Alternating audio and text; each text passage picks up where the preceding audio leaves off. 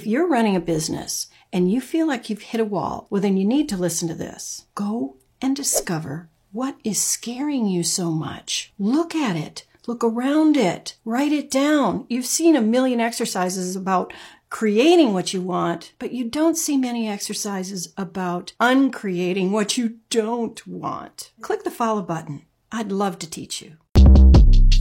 Shortcast Club